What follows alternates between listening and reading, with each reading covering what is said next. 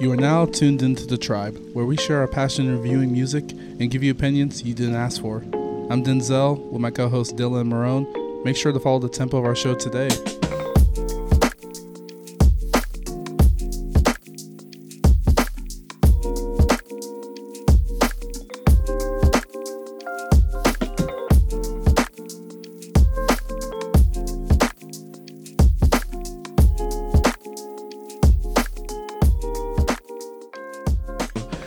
How's everyone doing? This is Denzel here with the Tempo Tribe, um, as well as a very special guest for today, uh, Mr. Robert Matlock.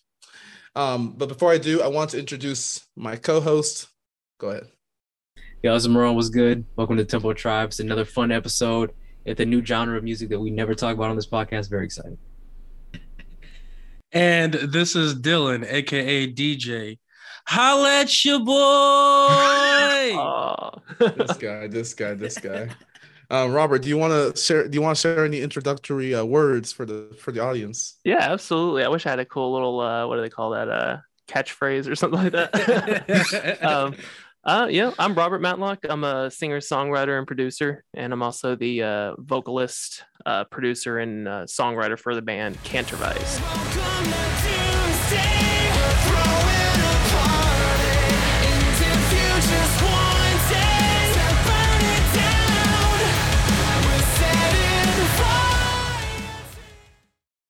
Good stuff. Good stuff. Okay, so we, before we dive a little bit more into what's what's going on with like giving your whole background, everything in revolve, revolving your band, as well as like being a vocalist as well as producer, I want to kind of give a little bit of an introduction of what's been going on lately in this world, and just kind of give everyone a little their feet a little wet. So we gotta talk about monkeypox first of all. Like, what like what the hell is going on? Like we, ju- we like we just dealt with COVID, and now we're now we have another like upcoming pandemic. Like as of recently, I think the director of the World Health Organization said this is declared a public health emergency of international concern. Oh man, I feel here we go again, man. Right?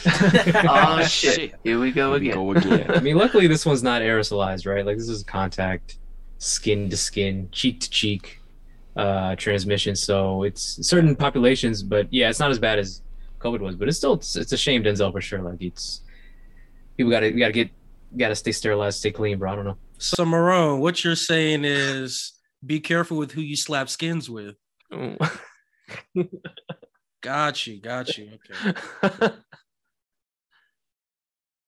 I mean, sure. it's like it's the same thing For we've sure. always been doing. You know, follow those public health measures, wash your hands, be careful. I'm I'm a little worried about like you know when the COVID came out and like a lot of people were very discriminatory towards people who are Chinese. I feel like that same thing's gonna happen to people to men who have sex with men. You know, gay, bisexual men. It's it's gonna be very interesting because you're already kind of seeing it. You know, people are assuming oh because you're gay or bisexual or a man who has sex with men. You're gonna get you're gonna have monkeypox, so it's already that conversation started to open up. It's like, what the Yeah, AIDS was like 40 years ago. Like I think people, I think this generation is a little bit smarter. I don't know. I don't know. What do you, what do you think, Robert? Dude, I didn't even know about this thing until like yesterday. Yeah. like I keep myself in a little cocoon, man. Um That's a smart you idea. know, so I'm like way less informed. Like I didn't even like understand the transmission until you just talked about it right there. I was like, oh crap, man, it's gonna be like droplets again or something like that. Six feet. Um, you know, it's actually pretty discombobulating when I was like reading into the disease and I was like the symptoms just it seemed like like smallpox junior or whatever, just another Mhm. version of smallpox. I was like, oh shit, this is serious. You know, if it's super transmissible, you know, we got lucky with COVID, like super transmissible, but like relatively mild symptoms unless you you know kind of had a compromised immune system so i was like smallpox with easy transmission oh god but you know yeah it doesn't seem like it's as bad regarding transmission so yeah. Denzel, you're public health, so you'll let us know if it gets too serious, right? Uh, yeah, yeah, maybe, maybe I will. Give us the I'll- insider I'll, scoop. I'll, I'll, let you know. Maybe, maybe. I guess moving on to an- another topic, we got to talk about what happened in Dallas Love Field. And and so actually, Dylan, I wanted to ask you this because you know your little brother was coming back to Dallas. Did he end up on the Love Field when he got back? When he yeah, come- man. He actually left right before that shooting happened. Right before the shooting. Okay, because I, I was gonna hit him up or something. Because I was thinking about, like, wait, isn't he flying back to Dallas? Yeah. So let me start a real quick story about this. So long story short, I had a friend who hit me up and she was like, "Oh, I'm about to fly out to San Antonio." I was like, "All right, well, it's good, it's good." She's like, "Okay." She's like, "Fuck no, never mind." I was like, "Wait, what happened?" She's like, "There's a lady who's like shooting in the Dallas Love Field Airport," and I was like, Mm. "What the fuck?" And this was like that Monday we flew back this past weekend from from Rolling Loud, and I was like, "What the fuck?" So long story short, everyone. A woman was acting suspicious, mentioning like stuff prior to the shooting. She was acting super suspicious, mentioning stuff about her marriage, incarceration, as well as like blowing up the facility and she was like a 37 year old woman she went into the bathroom came out was shooting shots at the ceiling multiple shots um, shortly after she got shot by the police officer she wasn't killed which is uh, very surprising um, it happened around like 11 a.m and it was like this past monday and it was just cra- and it hit like national news like that it was insane to hear about that Yeah, yeah. Yeah, shooting in an airport. I was surprised that there wasn't like. I mean, security. She didn't go through security as she was in the, in the in the entr- entrance area, right? Like, she just went to the bathroom. area, yeah. So, I think it was I, the messed up thing was the first headline I saw was like, a woman claiming to be Chris Brown's wife has shot up a field airport. Oh, bro, we gonna And I was talk like- about Chris Brown. We gonna loop Chris Brown in this. Bro, it was a headline. It was like a legit headline. I be happy like, about that Yeah, it was Yo. incredible. This is this is, I mean, airport security works, I guess, but yeah, Denzel, you're asking how will TSA respond? I don't really know. I mean, do we need like, do we need, do we need to have a what do you call it, like um security at like the front before they even go through? Like, do we need double layer security or like? well that's what i'm saying i think it's, it's. That's that's my I, my question was really like you know with tsa you know Yeah. because of 9-11 that's why tsa became so stringent now on security Mm-hmm. it's interesting to see that now even beyond the security barrier you're seeing shit happening so that's gonna it's gonna open up conversation down the line thing too with tsa either improving their security i don't know it making it more intense to get inside i don't know like that's what i really Right. think is gonna happen i mean now Dal- dallas love field airport's like on a on a radar you know what i'm saying like people were li- you saw videos of people literally running into like those those in betweens to hide from this person. It was like that's that's crazy. Like just trying to leave your flight or get to a flight, it's crazy. It's not like a mental case. Like she wasn't really trying to hurt nobody. Like it's Yeah. not like it was for Yeah. attention. Yeah, but it is what it is. Um, okay, then moving on to the last thing that uh, to a more positive note. Um, let's talk about Rolling Loud Miami real quick, man. So, t- disclaimer to you, Robert Amaron. We went. Me and Dylan just came back from Miami this past weekend. Um, we went to Rolling Loud, which is one of the biggest hip hop festivals in the world. We got to see some notable artists. We got to see King Kendrick Lamar, of course, you know, the man of the hour. We got to see Future. We got to see some people didn't get enough set set time um, for unfortunate reasons. Other people brought out in- interesting characters on stage. A multitude of things happened. Um, Bacon Bitch was involved, and we'll talk a little bit about that in a second. But Bacon Bitch is a Maron, you already know. Uh Bacon Bitch is a a brunch spot that is open from 8 a.m., 6 a.m. to 6 p.m. And all the waitresses are women. They all love to shake their ass. They all love to dance. They all love to bring out some shots. yeah, you know, wave the fans a little bit. shot o'clock. It's shot o'clock. they, so they pretty much hand shots out to everybody in the Damn the place. Yeah. restaurant. yeah it's, it's wild yeah they're they're really trying to get us drunk and uh let us make us make bad decisions like buy some bacon bitch cups that's that's an inside joke but uh yes uh miami was very wild uh while we were waiting in line for bacon bitch uh i damn near had a heat stroke and i needed some water. So they made us wait in line outside for like two hours. They weren't serving water. Everyone was hot so i don't know. Yeah but uh yes rolling loud was great. Cudi walked off the stage early because they were throwing bottles at him because people were sad that Ye wasn't coming on but then Ye ended up coming on during Lil Durk set who was performing at the same time as Cudi so yeah it was just all it was just all bad and uh Denzel, you gonna you gonna tell the people about Future? Oh yes, Future set was pretty pretty chill. I liked it. He brought out uh Mr. He brought out Lil Durk and Mr. Uh, Travis Scott, and the crowd went insane. It went from 100 percent to 5,000 percent. Um, and it was like I think it was a way to kind of put him back slowly into the concert scene and put him back into headlining festivals. And this man Future commented, "It's like he never left." to the whole crowd. And this man Travis was smiling so hard, man. This man was excited to be back. He looked so happy. He was like, "Yes." Robert, You are you aware the last time that Travis Scott had a concert? What happened? Yeah, that uh, what was that down in uh, San Antonio or what? No, Houston, It was Houston. Houston, Houston, yeah. yeah, yeah, yeah. yeah, that's the last thing I've heard from Travis Scott. I thought, you know, like it's gonna be really hard for him to kind of get back in. Just he was getting the blame for all that thing, hmm uh, everything that happened. Um, you know, I didn't know too much about it. I didn't read too much into it. I just knew there was a lot of controversy surrounding him. Yeah, it's the first. I believe it's the first. Uh, Denzel and Moron, you can correct me if I'm wrong. I believe it's the first appearance from Travis Scott at like a major music festival since Astrofest, right? I mean, he's performed recently. Like he did a little show in Coney Island, but it wasn't nothing like this. It- like this is like his first like show. He's been back. That's like been a, a really big major head, like a show he used to headline like last year. Mm-hmm. All right.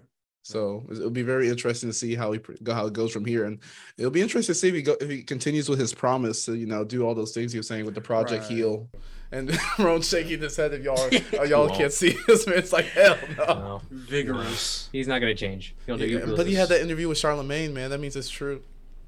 Yo, so I heard that. Uh, I heard y'all went to the beach. Well, how was that? Beautiful.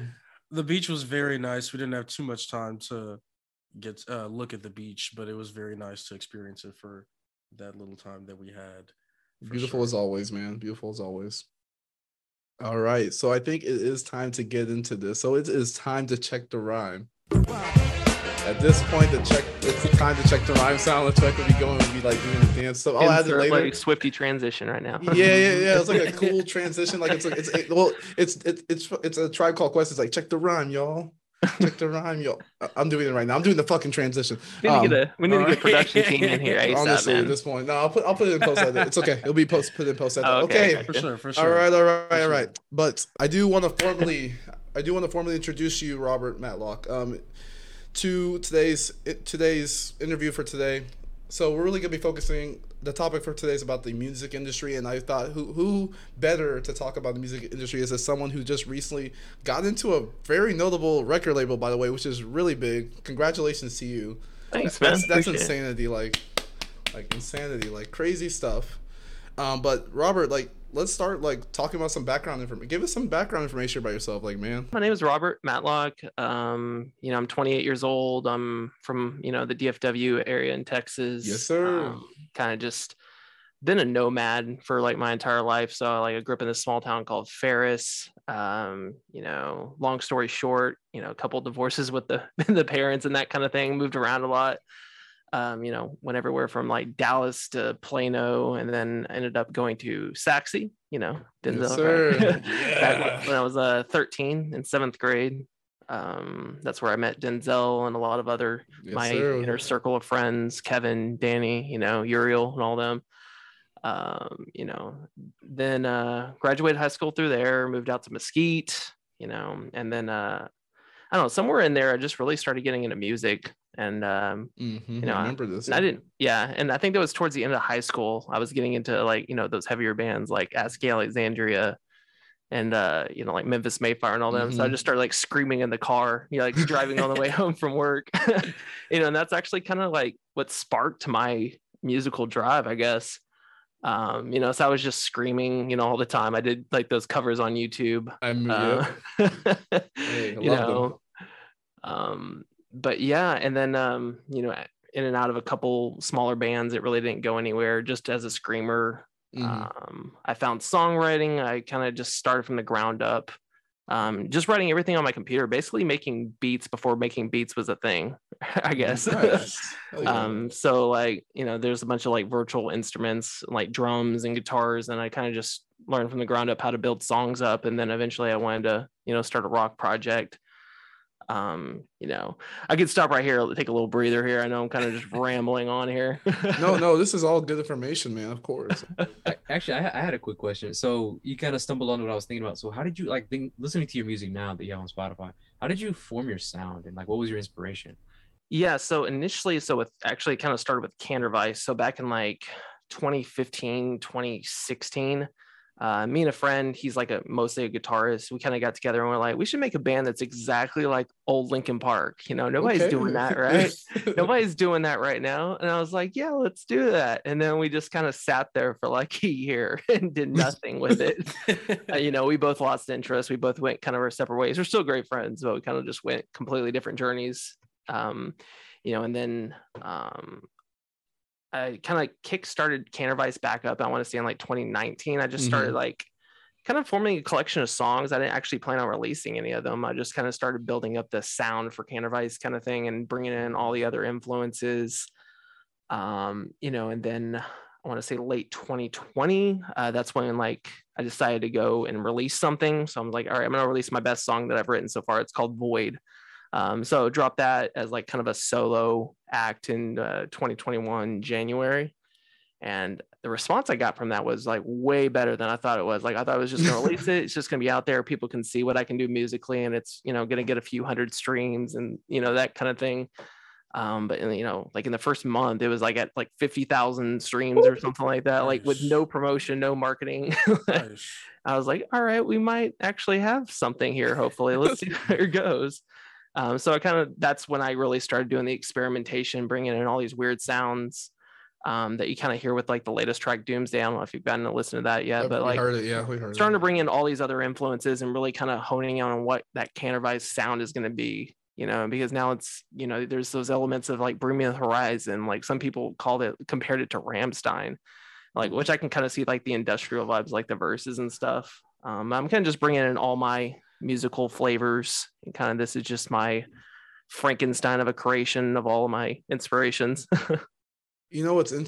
Oh, sorry. You know what's interesting, Robert, about that Rammstein reference? I saw. I looked up your your band name. I, I looked up Cantervice on YouTube one point. And I saw like this guy put the video of it. Is Cantervice the new Rammstein? I was like, wait, what? this is I actually crazy. haven't seen that video. Yeah, if you type it on, if you look on YouTube, like there's a guy who like does a review of you of Doomsday, I believe, one of your songs, anyways. But he compares it to like Rammstein or something. Oh wow, okay, I gotta So check it's that very out. interesting. Clout. I love it. Yeah, man, it just gave me like anime AMV vibes. Yeah, dude, and that like, and that I think that just kind of bringing them a little bit my like my gamer influence that kind of like has been flavored Mhm. in there because I you know listen to a lot of video game music. Um, like Celldweller, like who's actually the owner of my record label, like he has his music featured in a bunch of video games and trailers and stuff like that, and he's been a huge influence on kind of like building up that kind of meshing electronic with rock and stuff. Very nice, very nice. Um, Robert, you I, I think we already mentioned this that you are the vocalist for the band uh, Cantervice. Mhm. How long? I, I know you and I know you kind of touched upon it like through your background history information, but could you give me like how long would you say you've been a vocalist for? And then my other question would be, do you play any other instruments other than just be a vocal, other than vocalist? yeah so like i guess the whole vocalist thing yeah like i said started like late high school just screaming in the car um i started singing probably a few years later i was Okay. you know terrible at it at first still kind of terrible now um but um yes, sir. wait what was the second part of that question Oh Sorry, no, no, so you're here. good. You're good. No, you're good. it's been a It's long good. day man hey, it has been a long day. Trust me on that one. Um, do you play any other instruments? yeah so um a little bit of guitar a little bit of piano um so the way i write everything for cantervice like i said all kind of like in the box on the computer so like i write everything in something called midi i don't know if any of you guys I've kind of heard of MIDI. Yeah. is. Yeah. all right so basically it's just like yeah laying down the musical information on like a piano timeline you know and then that runs that information runs through virtual instruments that kind of like you know it turns it into a guitar it turns it to a drum set you know that's kind of just how it you know it sounds way more complicated than it actually is but um you know getting into that i poured probably a good six months to a year just learning how all that stuff worked which is funny i was like i probably could have just spent all that time learning how to play guitar really well. Um but i don't know i think that was actually a better investment of time is now i can actually make full orchestrations you know what's going on in my head i can just lay that down real quick as opposed to you know just only writing a guitar part only writing a drum part. Um so i think it's been really rewarding actually just spending my time you know investing that solely in learning how to do it on the computer So in terms of bands, like, could you would, would you like to name some of the previous bands you were in? Because I know earlier in the background uh, conversation you were talking about that. Yeah, so probably the main one it was a band called Create the Cure. Um, you Yeah, know, like kind of like a one, yeah. general metalcore kind of post-hardcore band. Uh, eventually, we changed our name to Humanican. Yeah, and there was a couple other ones um, before that. Um, gosh, I can't even hardly. Re- there was one more like we had like five practices, and that's all that band ever ended up being. And I can't even remember the name of that band anymore. it's all good. It's all good. Um, so I think really it's really just yeah, create the cure slash mannequin. I think that's the only other band that I ever took seriously. You just how'd you form these bands? Like you just had right, you know, random people around you. Like, hey, you trying to? right. So uh, so joining Create the Cure, uh, it's not a band I actually formed. It's a, a I posted an ad like a vocalist ad on Craigslist. that was back when that was act- actually a thing. Like if you wanted to find people to form a band with, you put an ad on Craigslist about your your skills or whatever. Mhm. and then like they found my YouTube channel where I was doing like you know kind of screaming covers, and they were like, "Yeah, dude, we'd love to fill that position in our band or whatever," you know. And that's just kind of how that ship sailed. Hmm. And then uh, with Cantervice, you know, kind of just started as a solo project. Um, you know, when I started taking it more seriously, once I started kind of seeing how it was gaining traction, I was like, all right, I'll actually form a band. So I reached out to my um, old friend of mine uh, named Tim Walker. He's a you know really solid drummer, and he was like really interested in helping me with things with the back end of things, you know, running marketing and promotion and all that good stuff. And then he already had a couple other friends who were interested. So I basically got this full band package, you know, like all set to go, you know, guys who had good gear, you know, had live experience, live experience, you know. So it was pretty cool just kind of getting the full band package out of nowhere. I'm like, all right, you know, got a full band now without even really having to try. That's super awesome. And then in regards to the name where, where did you get the name from? Because that's a very unique name, man. Yeah.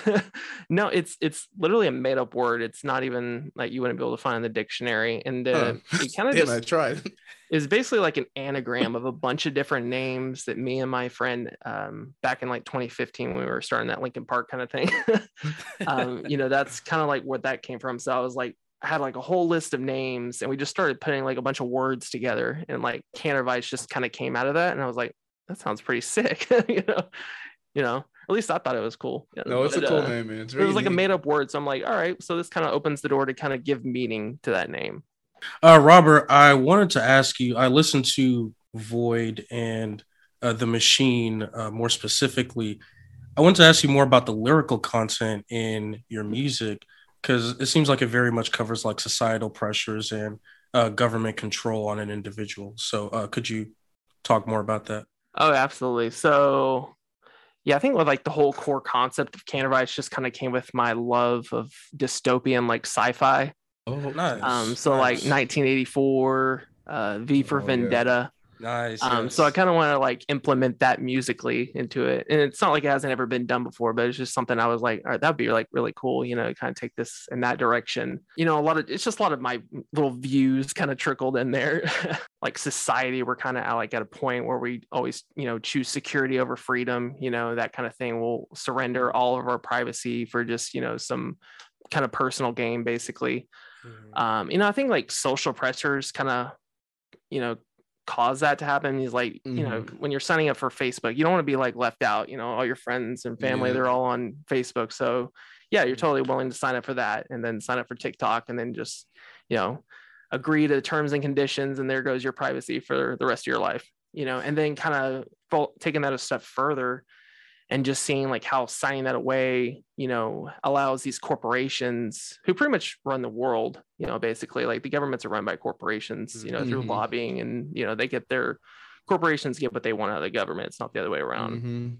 um, but they kind of use like all that data to use your own human nature against you more or less like to get you to spend your time doing things that they want you to do as opposed to kind of just creating your own individualism you know and kind of doing things that you know interest you um, but they kind of just take advantage of human nature and kind of use it for financial and political gain basically I like that messaging, uh, Robert. I wanted to, I want to put, I want to ask, uh, kind of push on this real quick. So you used to be an independent artist, right? Until recently. yes yeah yeah yeah Yeah. So do you, do you feel like you're joining a corporation by signing to a major deal, or do you, do you feel like your messaging is going to be affected, or do you feel any kind of dissonance? Yeah, kind of before like that's actually why I wanted to stay as an independent artist. I think it was just really just all the conversations I've had with FiXT and more specifically James Road. He's the VP of there. Okay. like it's really just a partnership at the end of the day. You know, like Nice. uh, a lot of people are saying, "Oh, you're just saying that you're on a label," but no, it's like it's it's very mutual and they're really like helping us push that and they haven't even tried to like remotely like push us in a different direction or like oh you can't say that you can't do this can't do that like at the end of the day they're just giving us another you know they have a huge fan base huge following you know FiXT Mhm. their fans are just fantastic. Um you know and they're kind of just pushing us towards them you know and kind of showing our music to them. I mean they push us in a whole bunch of different directions just to get our message out there. So at the end of the day it's a very mutual agreement and like i couldn't be happier being on the label So it's like a beneficial platform for you. oh absolutely yeah nice. and they have Ye- good morals they have good moral compasses like all the employees over there like they're just Oh, all really good, good. people That's awesome. That's good. That's Yeah. good to hear. That's good to hear. yeah yeah. That's good because I feel like a lot of the times when you hear about the music industry, at least from our, I, if I can say for the group, like in our standpoint, whenever it comes to a lot of music deals, at least I've seen through interviews and music stuff, like there's always like a struggle, like oh they won't let me release this because of this or X, Y, and Z. So it's really good Mhm. to hear that, that your music label is very like supporting of what you do and and your freedom to be uh to to be an artist to do what you want to do. Oh yeah, Um, absolutely. And they always have great feedback. Like I'll Okay. like send them, hey, what do you guys think of this song? And they'll give you feedback, but we have the ability to override that feedback. Oh okay. Um, which I actually usually end up going with it because they actually have some good points to make, like a lot of the time when it comes to like the songs and stuff. Hmm. Um, but the fact that we have that ability to override that, I mean, that's literally in our, you know, contract, for example. oh awesome. you know, um, Nice. you know, that's just couldn't be happier with that agreement. Did you get a lawyer for that contract? Um, we were actually thinking about it, uh, because like me and Tim were the only ones that actually kind of went over the contract. The other two guys, they more so function as kind of like a live band aspect, whereas Okay, me and Tim are actually on the agreement. We read over it for a good week, um, going through it word for word over and over, and we actually just ended up signing it. Um, you know, we threw it to a couple friends who've been in the industry, have been on multiple labels. Um, you Oh, know, they didn't really raise any concerns with it. And they were like, yeah, it's pretty straightforward. You know, it's not like a 60 page contract that we got, you know, it's like a 10 page contract and like five of it you can just kind of glaze over because it was didn't really have anything to do with the agreement. It was more so just laying out numbers and stuff. Mhm, And Um, but it was like really that. straight to the point. Like it didn't really seem like, you know, they were trying to screw us by any means. And then I guess another question I want to ask, like as someone who isn't super familiar how you uh, about the music industry, like I know bits and pieces about how it works and stuff like that. Give us like a brief. Can you give us a brief story of how you ended up with FiXT Music? Because it's kind of it still blows my mind to this day, man. Like I'm I'm listening, I'm here thinking about like wait, like this, like I listened to Celldweller growing up in like middle school, and then this my friend is like signed to the guy label. So that's kind of mind blowing to hear. So I'm, I'm sorry, I, I- sound like I'm, I'm gaslighting. you to- I mean, like I'm like I'm writing writing the coattails, but I'm, I'm for real. This is insane. no, and then that's kind of like the same kind of view I had of is like, yeah, I grew up listening to like Celldweller and Blue Stahli, who was on the label for the longest. Mhm. And, you know, even the, a couple of the artists that are on there now, like the Anix, like I was jamming all these artists. Um, but no, like they actually um, are available for like cold pitching. Um, they're Oh, on a website called. Label Radar. Um, there's a bunch of record labels on there that you can just pitch your band to, like pitch your band to various record labels.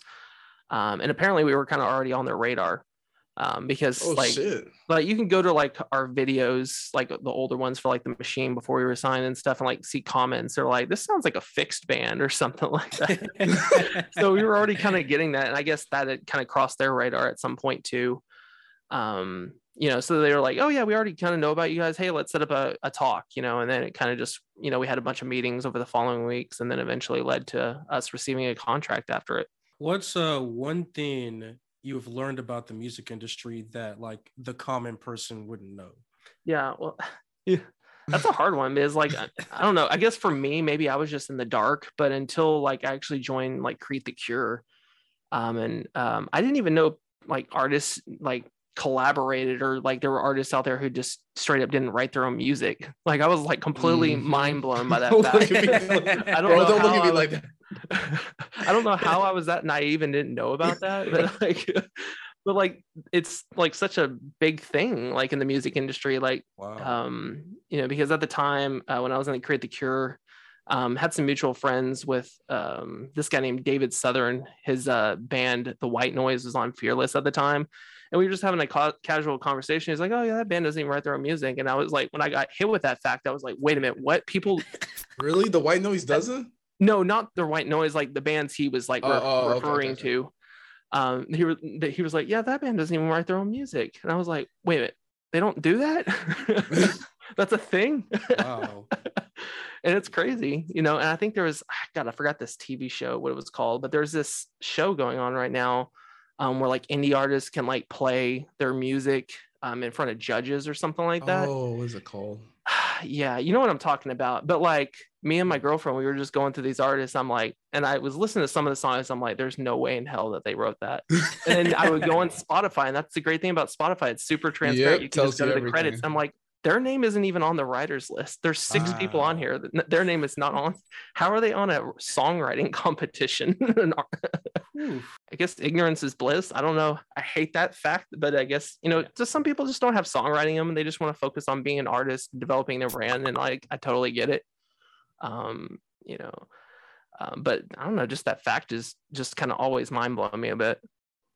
So do you would you ever ghostwrite for anyone? Like you, Oh yeah, oh yeah. So like through the pandemic, I actually transferred to like a full time songwriting position. Oh, nice. Wow. yeah wow, so i used a few sites like soundbetter and fiverr um, to kind of generate a kind of a client base or whatever people to work with and i actually was doing songwriting for other like artists and bands usually mostly like vocal writing Mm. um, but there was a couple like full songs and stuff like that i did um, but i went full time with that. I was actually having enough clients per month that go full time doing that for a while. Wow. nice. um you know That's and which was I a blessing and a curse. I quickly developed a distaste for music because I, maybe it was just the artist i was working with. Mhm. um, but I, I don't know i started viewing music in a different light. Um, I, I saw you know kind of like the day-to-day frustrations you have with the job i was kind of feeling those about music um, so like i have to write this part right now or i'm not going to get paid this week i have to do this or you know they want a revision on their song which i don't agree with you know that so you just start getting all those things and you know i quickly realized music is something i'm going to have to keep at arm's length in that regard like writing for other people just because i don't think i enjoy that as much as like writing like Cantervice stuff for example. Um, it's just not something i found a love for doing as a day job. Yeah, you could you ever see yourself getting burnt out by uh, doing the music? Because this is something that you've turned from a passion to a Yeah. So with Cantervice, I still view it as like a passion and a hobby, even though we're like we're signed to a label. You know, there's not a whole lot of pressure though. Um, you know, and like I said, like they don't really push us to be something that we're not. So that's kind of like the issue with like right, working with other artists. You know, they don't like what you write. They want you to do it this way instead of that way. Um, that's kind of where I lose the enjoyment in it.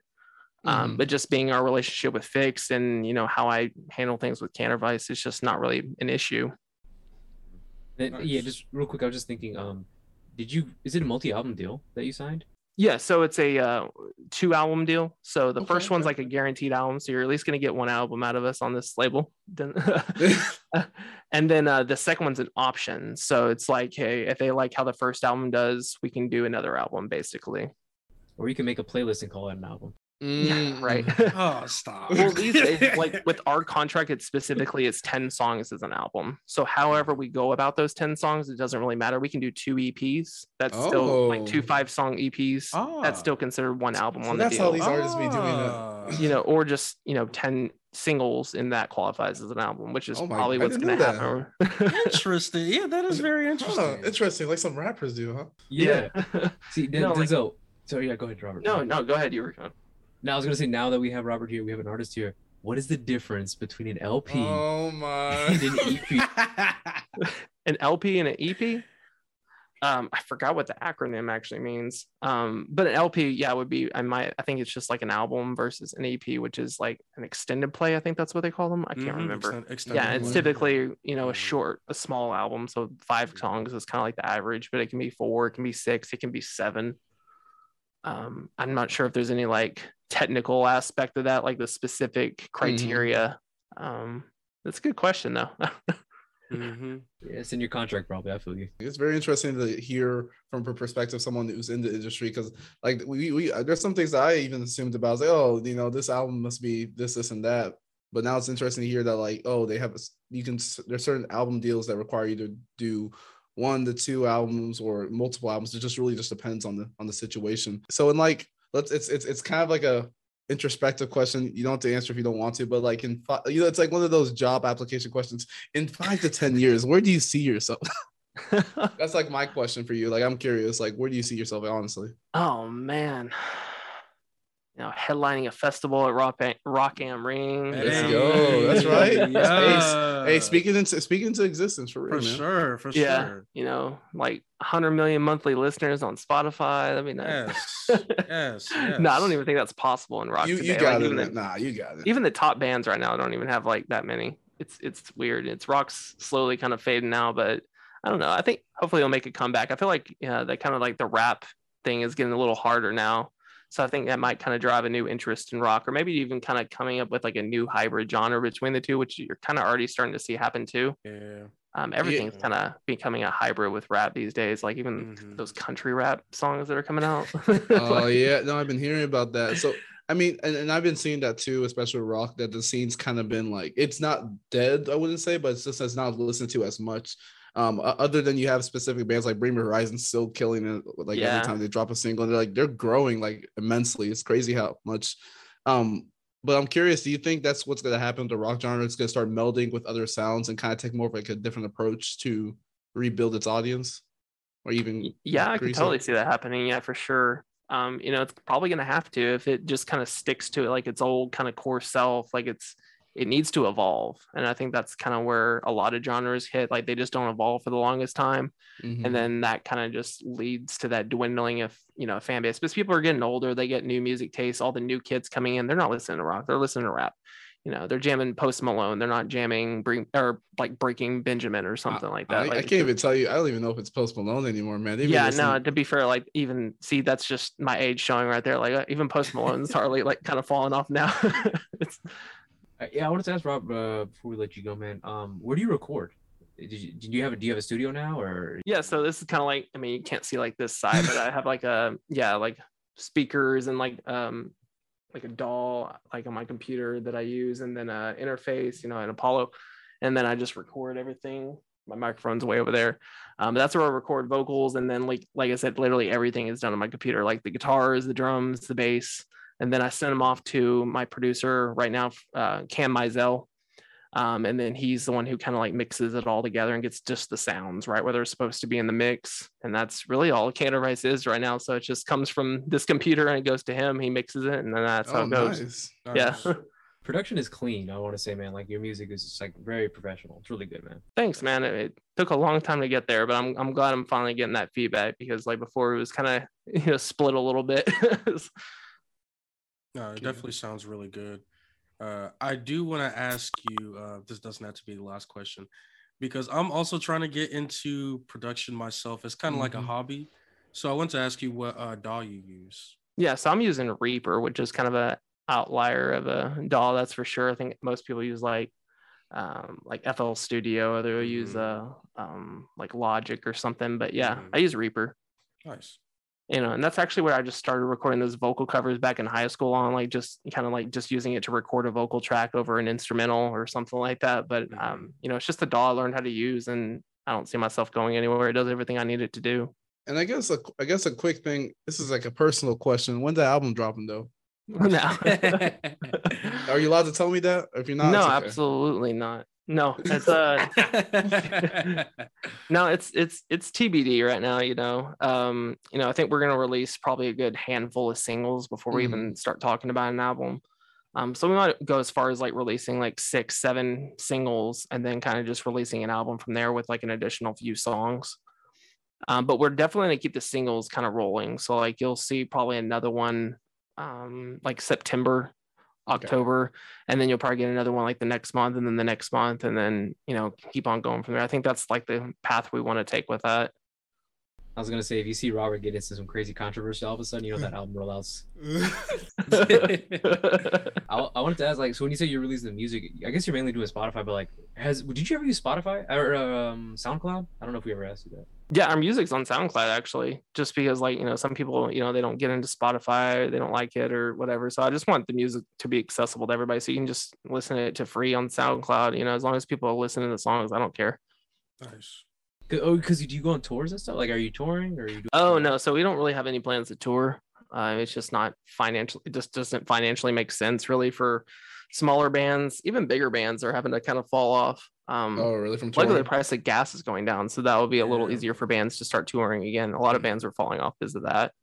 Wow. Um, but um, you know, it's just it's really hard to you know at least kind of stay at a baseline when you're on tour financially. Like you can't even break even a lot of the times unless you're really drawing, and we're just not at that point yet where we're gonna you know sell out a 500 cat venue or a thousand cat venue or et cetera, et cetera. Like we might get like two people per city right now.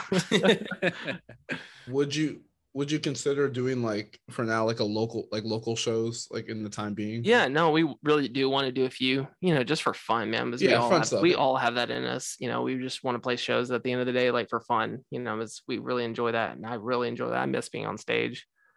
Um, but yeah, we're looking again to some local shows. Hopefully by the end of the year, probably like later fall. That's kind of what we want to do, Heck and yeah. maybe even see. We'll tr- we're trying to make connections right now with like uh, promoters and stuff. We'd love to get on some festivals and stuff, but it's just really hard because we don't really have that kind of uh, track record yet. Could you see yourself like opening up for a bigger band one day? Oh yeah, absolutely. And like, believe it or not, that's actually not so hard to do.